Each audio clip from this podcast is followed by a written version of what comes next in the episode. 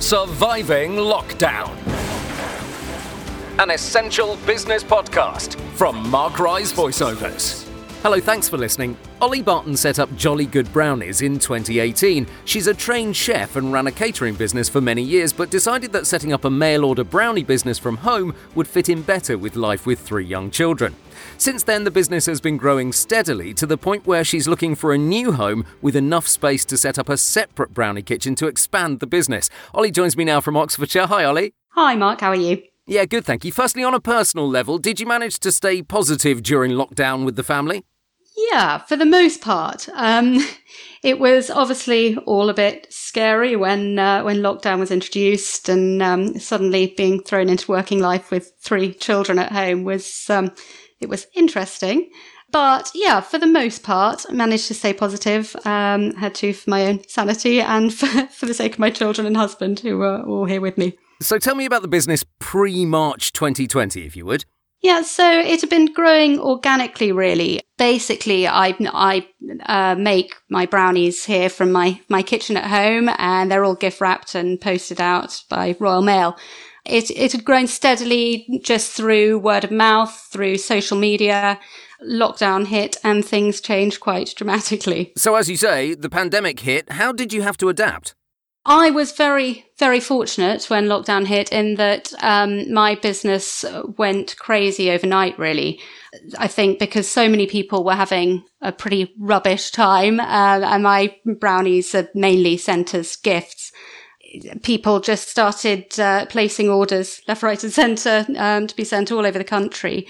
Well, I reached the point pretty quickly where I was having to limit orders um, just because working for myself by myself I just didn't have the capacity to get all the orders out um, as as quickly as I'd like to. So when you hit capacity, that actually causes some very difficult decisions within business, doesn't it?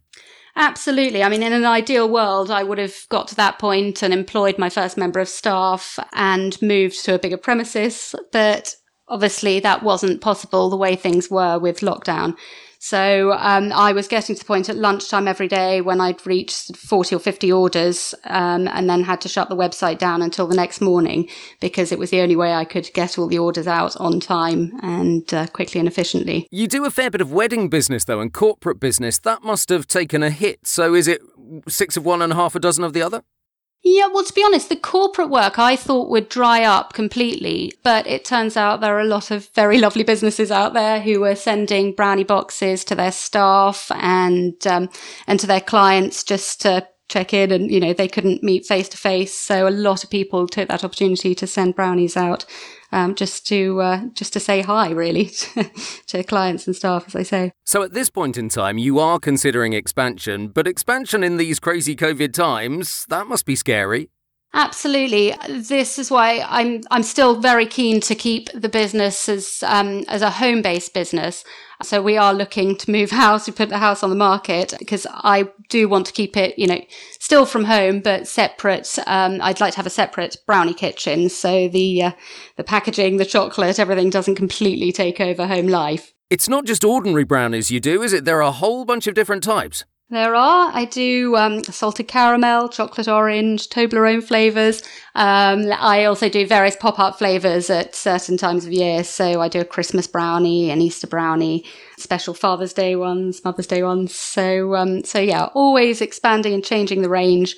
Um, and I also do various add on products as well. When lockdown hit, I, I introduced a self isolation box so that was uh, six Good Brownies plus either a Sudoku book or a crossword book um, or a little mini jigsaw puzzle for people to choose from. Very clever, and my mouth is watering. if you had a perfect tie up with a different product, what would it be? I like having links with local businesses.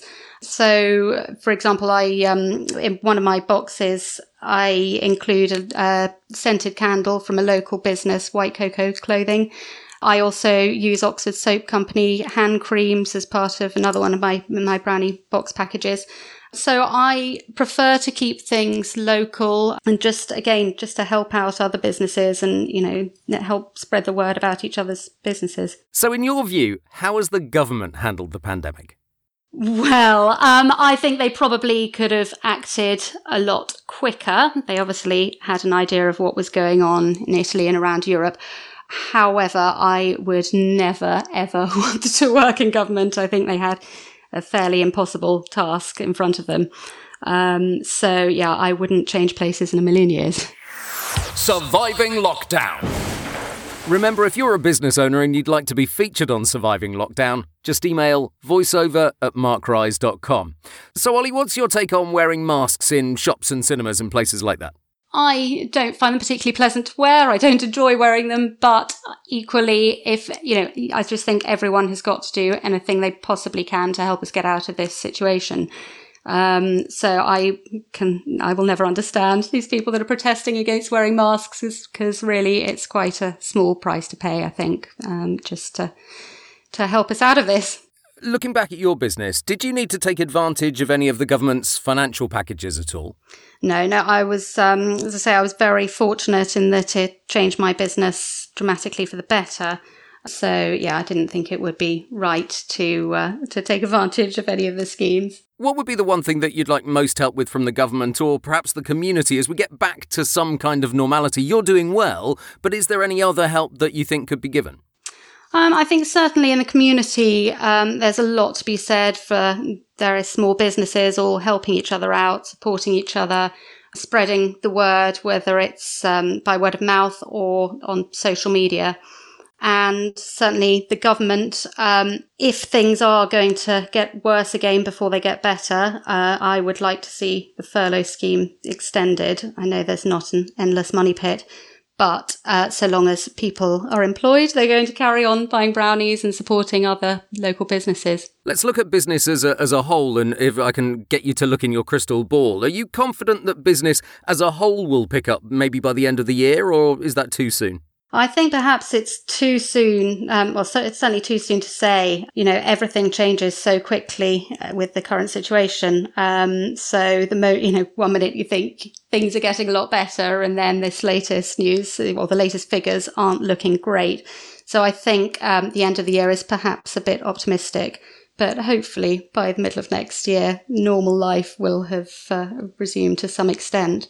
You're quite lucky, Oli, because your business is doing well at the moment, but a lot of businesses are struggling a lot. Do you have any tips for those struggling businesses at all? Just make as much use as possible of free marketing opportunities um, using platforms like Instagram or Facebook or LinkedIn, depending on the type of business um, that that you run.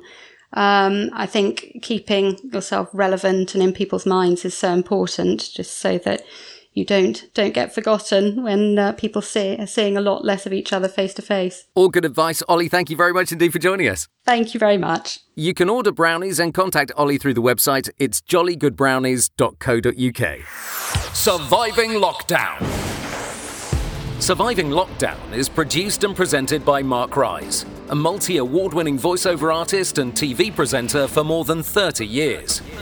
If you'd like to be featured on the podcast or are interested in voiceover for your business video, e learning, or telephone system, simply email voiceover at markrise.com.